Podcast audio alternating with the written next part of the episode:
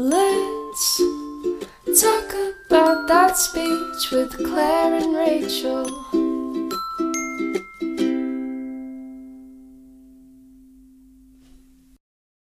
This episode is brought to you by Visit Williamsburg. In Williamsburg, Virginia, there's never too much of a good thing. Whether you're a foodie, a golfer, a history buff, a shopaholic, an outdoor enthusiast, or a thrill seeker, you'll find what you came for here and more. So ask yourself, what is it you want? Discover Williamsburg and plan your trip at visitwilliamsburg.com. Hey everyone, and welcome back to the Let's Talk About Speech podcast. I'm Rachel. And I'm Claire. And we're back for another episode. Last week we had the gals on from the Fanny Pack Therapist. And if you haven't taken a listen to that episode, stop, go listen, and then come back. Yeah, so today we are going to be talking about the stuttering program that I put on um, this past, I guess it was like three weeks, two weeks ago now. Um, so over July, it was a two week intensive um, stuttering program that I really modeled off of what Rachel and I did in graduate school. Mm-hmm. We were a part of an intensive program. So um, Rachel, you're going to hear many similarities, I'm Yay, sure. Yay, I'm so excited to hear about it because we really yeah. haven't talked about it much. We both knew that, you know, we were each doing a camp of mm-hmm. some sort this summer. So I'm really excited yeah and we were like why not just record us having our conversation mm-hmm. because um, we definitely knew we wanted to share it with you guys too so this is kind of part one to two parts i guess because i did the stuttering program and then rachel did a play and say with uh, mm-hmm. uh, little kids like almost would you say like early intervention style? Yeah, so we had um, a group two to four, and then we had another okay. group five to nine, but we will talk about that next week. cool. Yeah, I'm so excited to hear about that too. So yeah. um, we're both just going to be talking a little bit about our summer programs. Yeah. So I guess to give you guys again a little bit of background, um, Rachel and I both went to the University of Toledo where um, Dr. Rodney Gabel, who was on one of our shows, like our third show ever, actually. Mm-hmm. He is a stuttering guru. He's awesome. He's in New York now, um, but he had a private practice for stuttering. He really um, developed the stuttering specialty in that area of mm-hmm. Ohio mm-hmm. in Toledo. Um, and he's just wonderful. But he created this, and I don't know how long he put it on for, but a while um, a stuttering program for kids and then one for adults. They were separate programs, but they were both intensive. And Rachel and I got to be a part of that both as graduate students and then also when we graduated, we got to be supervisors with that. Um, so I really think this kind of intensive model, and I've done a little research on other programs that do the same type of model. Mm-hmm. I think the only, and I, I, I shouldn't say the only way, but one of the only ways to make it work, I think, is if you're doing it through a university, yeah. because you need to be able to give therapy to all these kids or all these individuals. So the only reason I feel like I was able to even do it was because I have access to graduate students, and that's who was paired with each of my clients. Mm-hmm. Um, so the way it works is I'm kind of like myself and then another supervisor were the supervisors for this program. And then we had our graduate clinicians buddy up with their client and they each gave individual therapy. Um, and now, Rachel, mine was a little bit shorter. The one at UT, that was like super intensive. The kids were there for like six to seven hours a day, mm-hmm. all day long. Um, we only did three hours a day. We did two weeks for three hours a day. Okay. And um, the first, it was split into sessions basically. So the first hour was an individual session, the second hour was a group session, and then followed by final hour of individual. So what I really wanted to put focus on was the group session because there's been a lot of really cool studies out there recently with stuttering therapy on how important it is to have like a tribe, someone mm-hmm. you or people that also stutter who you can relate to um, a support group more so than anything. So really that group session wasn't, we weren't doing like strategies. We weren't doing even like identification or anything really, except for just letting the children talk and play with one another and do activities where they could be comfortable. And it was just so cool to see not just like friendships grow, but also their comfort level increase so much because it is awkward at first. Like we're mm-hmm. doing a lot of speaking activities, and these are not the type of kids that like those kind of activities. Mm-hmm. Um, so I think the biggest change I saw was through the group session because they really opened up that way. Um, and we did some really fun, like just basically icebreaker type games and we had some speakers come in some days too. Oh, nice. Um, so that was kind of cool. It was two adults who stuttered. So that was kind of just to like have the children ask them questions and Mhm. Stuff like that. So yeah, that was So. How many kids did you have total? Did you already say that? Five. No, I didn't. Yep, five. So it was pretty small, I think for two reasons. One being that I got a lot of interest, but there were a lot of interested people out of state. Mhm. And when it came down to it, it was just really hard for people out of state to come. Mhm. Um, most of the people that came, about half were local, and then the other half did end up coming from like further away and staying in hotels. okay. Um, but because it's not as big as I want it to be yet, it's hard to get people to like pay for a hotel for that amount of time, right? So at Toledo, they had an agreement with the college where they could stay in the dorms, which Yeah. was so cool. And eventually, I would love something like that or some kind of agreement with a hotel or something to get people there easier because it's it's money. I mean, it's a time commitment and it's a money commitment. totally. So you really have to like make sure that not only are you invested, but that you can, that it's that it's doable for families to do. So I think it was a little harder this year because it was kind of a trial. It was the first time we did it. Um, so I think it was. I hope that we're going to be able to give more next year when we do it. Um, I was thinking back to the intensive that we did in grad school, and for both the children and the adult sessions, I want to say a bulk of those people were from out of town. They were out of state. Out Like of we had people from Texas and Georgia and Yeah. Florida. So Mhm. I can see how that um Yeah. the first year go, right. it's hard to attract that. Definitely. And I mean, the prevalence of stuttering isn't so high that you're going to get all local kids. I mean, I think there are Mhm. enough kids that would come local, but would they actually do it is another Right. another question in itself. And I think, you know, the age group we had, so our age group was 8 to 12. So it was funny because one of one of our speakers said to me privately, he was like, I'm trying to think of how I would feel if my mom told me as a 12 year old that I was going to a stuttering camp. And Mhm. he made a great point because these kids are like primetime preteen, Mhm. probably not in a space of like really wanting to not only talk about their stutter, but then be submersed in this like intensive program for yeah, it. But and for like two weeks. yeah, too, it was yeah, it's a lot. It's exhausting, but it was really I they were all such good sports about it. Um, and I think it I think it ended up being really, really good.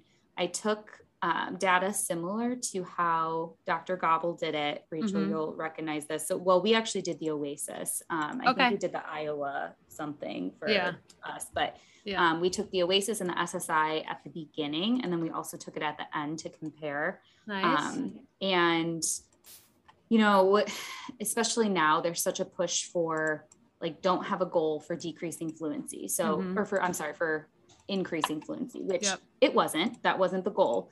Um, but the goal was to hopefully buy different ways of identification and awareness and education and all of that to decrease flu- decrease disfluencies because of that. So okay.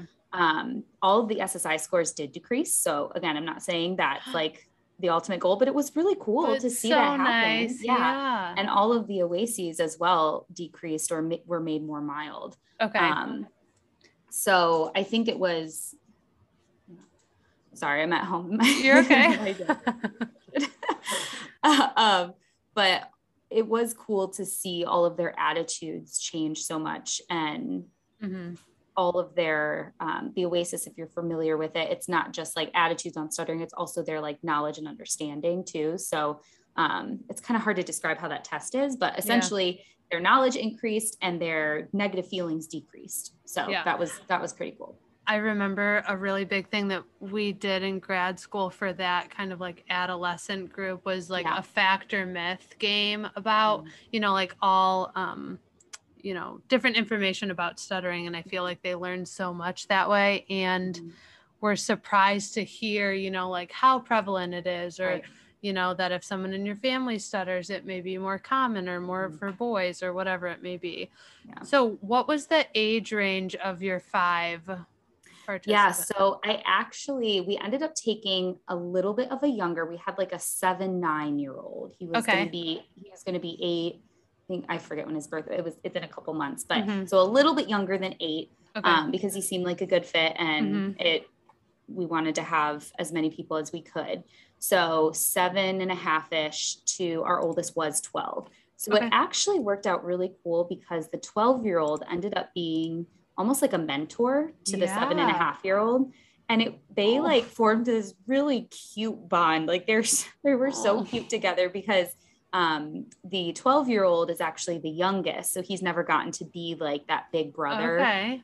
Type figure and um the little boy was just like immediately drawn to him he thought he was like great and it was just Oh it was really cool so i was a little worried because the rest of them were all 10 to 12 and then there was the one little one very Okay. young one Yeah. so the rest of them were pretty much within the same age range Mhm. um but then yeah one, one of the 12 year old boys really connected with the little one so that was really cool Oh my gosh, I, lo- I feel like at um, Toledo when we did ours and our child intensive, I feel like Mm-hmm. ours the bulk was very young, yeah Mhm. and just because I'm remembering different activities we did, Yeah. probably my favorite. I think the first day was we um, so leading up to this camp, we got to make like our materials list, and we Mhm. could put like pretty much anything on there that we needed we planned these activities and then some of our professors went for um, you know shopping for the materials. And one of the first activities we did was to build speech buddies out of like candy. So they walked into this like giant candy bar which was awesome. So cool. And everyone had a piece of foil in front of them and they just got Mhm. to build their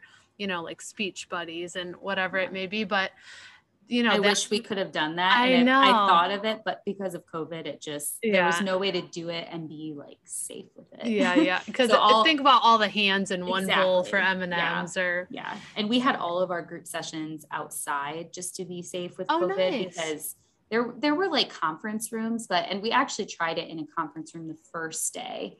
Um, but it just felt very like I don't know, stiff in there Yeah. and like they were in school. Mhm. and i felt like as soon as we went outside they like opened up way more so it was just again the group sessions were so much more meant to be like a support group than anything so i Mhm. wanted it to be like they felt safe talking with each other not just like answering questions in the group but Yeah, and in grad school, we got out of the clinic as much as we Yeah. could. Like, let's just go for a walk and talk, or let's sit and talk. Or the nice part with the adults was we could go to, you know, like the student center, and they can order, yeah. yeah, a drink Mhm. at Starbucks and Yeah. practice their strategies or whatever it may be. and we ended up doing something very similar to that rachel so on the last like the last three days we started doing the stuttering surveys where Nice. um, we like went up to different people and if you're not you probably aren't you guys our listeners aren't familiar with the stuttering Yeah. survey so i'll explain those but basically it's just giving the child an opportunity to talk to someone different because at this point they've been talking to the same clinician for a week and a half and they're getting very comfortable so um, i've always really tried to structure or we've always tried to really structure our fluency therapy um, with being more functional so like obviously the more comfortable you are um, kind of the less like negative feelings, the less Mhm. uh, anxiety, the less um, stuttering you might even experience just because you're with someone you know. Yeah. Um, so we're just trying to place them with different people. So we would go around the clinic and they had a piece of paper that they practiced and they would say, Hi, my name is so and so. They could, we gave them a choice of saying they're a person who stutters or not. Um, I think that's big too, giving someone the choice if they want to identify as that or not, if they want to vocalize that, because some people don't. And I think it's 100%, you know, their choice. So they could say either I'm so and so, I'm a person who stutters, or just I'm so and so, I'm completing an assignment for my speech class. Yep. And um, then they would ask some questions about stuttering. So they'd be like, Do you know someone who stutters? How do you feel about their speech? What do you think you could do to help someone who stutters? Um, just kind of giving them a chance to not only advocate for themselves, but also educate about stuttering because more times than not, the listener doesn't know anything about stuttering. So it gives our students a chance to be like, oh, well, this is what causes stuttering. And this is what you would, this is what I would want you to do Mhm. if you heard me stuttering. Like, I don't want you to interrupt. I want you to be patient, blah, blah, blah. Um, but it's really cool because um, not just for the kids, but for others around our clinic to kind of talk to people who stutter because I feel like, again, it's such a, a specialized area where, like, even speech therapists that don't really work with people who stutter don't really get a chance to hear it. And um, I've watched a lot of like CEUs on that, um, on like parent education and other people education. And that's like the number one thing that people say is it, it is uncomfortable sometimes to hear someone stutter if you've never heard someone stutter before mm-hmm. because it's just different and it's something that it shouldn't be taboo or mm-hmm. like a, oh what like but it is and it needs to be something that is more educated about so that it isn't such an uncomfortable thing. Um, so i think it i think it was cool just for them to for their listeners and for them to get out and like talk about it. And then we would obviously talk about like the reactions of the listeners and how did it mm-hmm. make them feel. So um, this program was really uh, heavy on like emotional regulation and like mm-hmm. identifying their reactions and others reactions um, we honestly didn't even touch strategies until week two um, week one was all about like education, identification, and emotional regulation. So we nice. did a lot of like feelings activities. We did a lot of like, what is stuttering? Like, what does it feel like? We did a lot on tension, like talking about what tension is and like rating our tension and like talking about situations. Um, so it was a lot of that before we even did strategies, which I really stress for those of you not not just with intensive mm-hmm. programs, but with weekly therapy in general you really need to make sure there's a strong basis before you even touch trying to change their fluency or change their speech. And that goes back to I feel like a lot of people whether a lot of SLPs, whether they're familiar with stuttering or not, everyone at least knows like the iceberg. Right. Exactly. And if you think about the visual of the iceberg, you only see like a very tiny bit at the top. And that really is the disfluency portion of stuttering. But there's this huge part at the bottom right where like all the feelings and emotions are tied to so mm-hmm. it makes a lot of sense to right. you know like spend so much time on that bottom portion right. before you can come up to the top and i think it's important for the iceberg too to not just like acknowledge okay like i acknowledge you're feeling mm-hmm. frustrated mm-hmm. when you start speaking but then like you just stop there and you like go into strategies and you're like okay i know you feel frustrated but like then but here we go you, yeah yeah right and i think that's kind of where some therapists hit a wall too is like, okay, I've identified the feeling, but then like, how do I work through the feeling? Mm-hmm. And that's where counseling comes into play. And where I think that like, if you haven't taken a counseling course, our mm-hmm. listeners, like you need to take some sort of counseling course, even if it's not pertaining to fluency. I think it's important in a lot of different speech realms, but um, you know, it's not just about acknowledging, it's about validating and working through and letting the child talk about what what does frustrated mean? Like they might say frustrated but then when you're like okay what what does that mean? Like what does it mean to feel frustrated? When do you feel frustrated? Um, just like diving into that emotion deeper there's just so much more and i think people would really be surprised on how much kids will say about their feelings that mm-hmm. we don't know because we don't ask enough. Right. and i think it should be asked more than it is because it's important to figure out our feelings before they bottle up and we get all frustrated and yeah. stuff so. Did so, you yeah. have any of your grad students because um, i'm remembering things that we did. Did you yeah. have any of them model stuttering? Yes. Okay. Yes and i think that's so i i did i did not have them do it with people they didn't know Okay. Um, so like I know in our grad program, mm-hmm. we were supposed to go up to a stranger first and do mm-hmm. it. Um, I struggled with this because I've seen a lot lately on um, people who stutter almost feeling like, why are you like I know you don't stutter. Yes. So like why are you stuttering? But mm-hmm. then on the mm-hmm. flip side of that, the the reason we voluntary stutter is to feel empathy basically like we need mm-hmm. to feel how it feels and we also need to be put in that like okay I, I know i'm never going to understand what it's like to be you but i did this and i felt this way like do you ever feel that way mm-hmm. so i get the i got it on both sides but because yeah. these were kids i chose not to i think if it was adults it might be different mm-hmm. um, and i might have them do it but yeah that's the hardest thing for grad students for sure is to voluntary stutter because i had them do it like with their individual client when they were like identifying stuttering moments mm-hmm um, yeah, and it's hard. It's because it, you're changing the way you speak. And so think about it on the opposite end of that for a child, like that you're telling to change the way they speak to something fluent. Like it's yeah. the same thing. It's hard. Or you know, that was one of our assignments for our stuttering class in graduate Mhm. school. I think our like our first assignment was to go s- Go somewhere. out. Yeah, and you know, voluntary stutter and and to not at that point don't disclose that you're doing it because Right. the whole paper that the paper that we had to write was based on like Oh your the reactions, yeah, Yeah. having to do it and then, you know, like listener reactions and I remember as soon as I completed that, I'm like, what, you know, like you really put yourself in someone else's Yeah. shoes.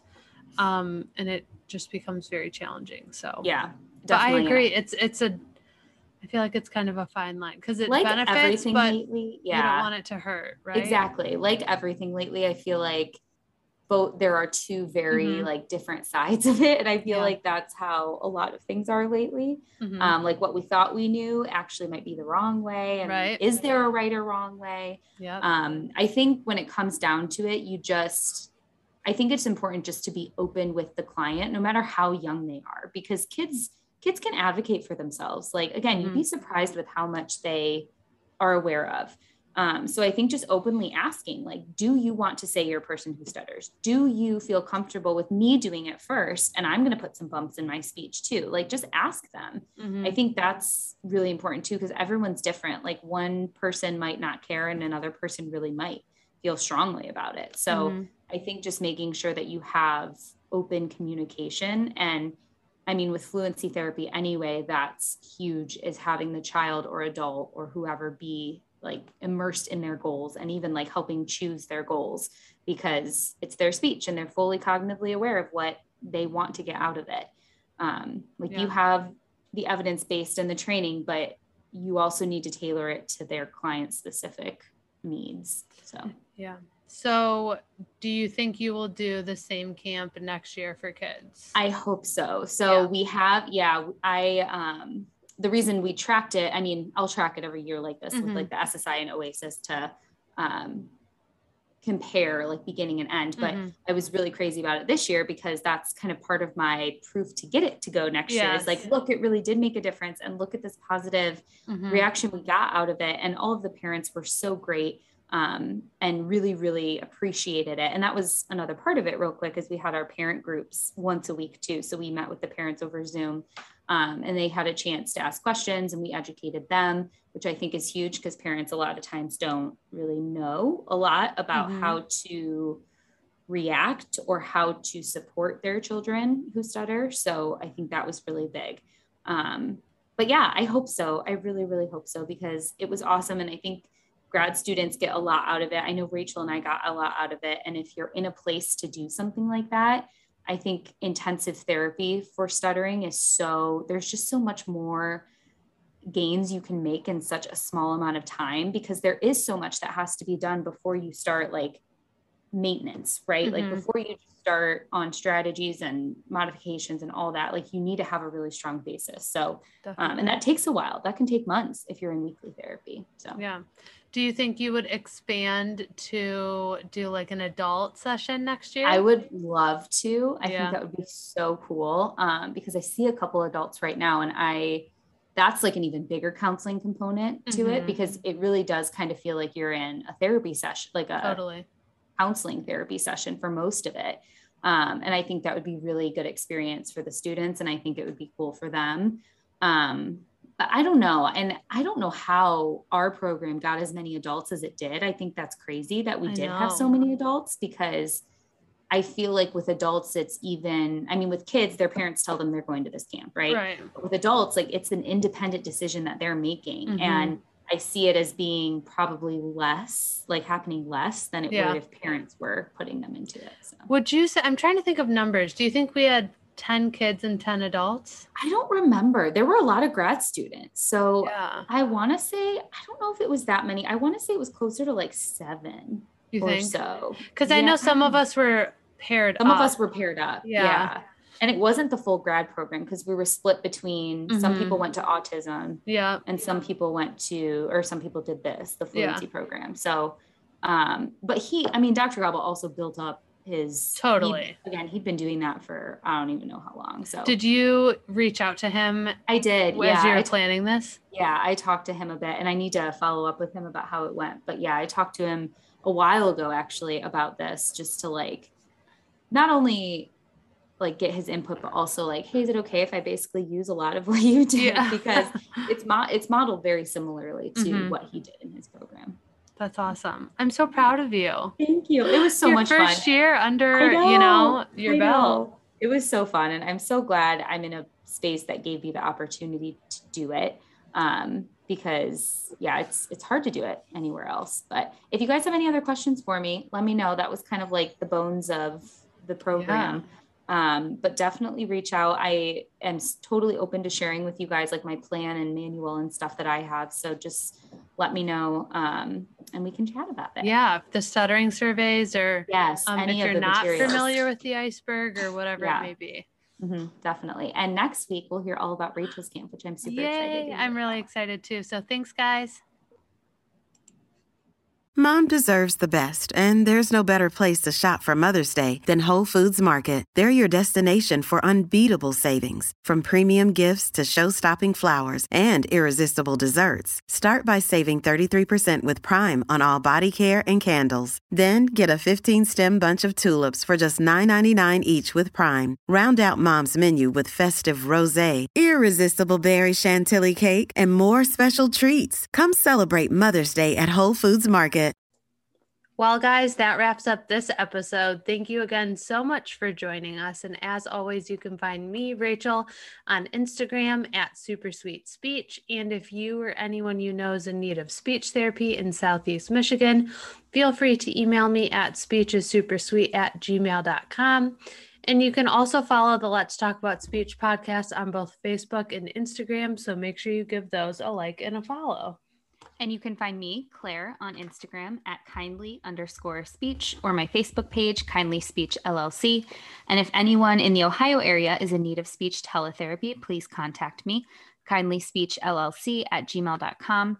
Rachel and I also have an email for the podcast that you can email us with suggestions, or if you or someone you know wants to be on the podcast, that's let's talk about speech podcast at gmail.com. Thank you so much for listening. Bye.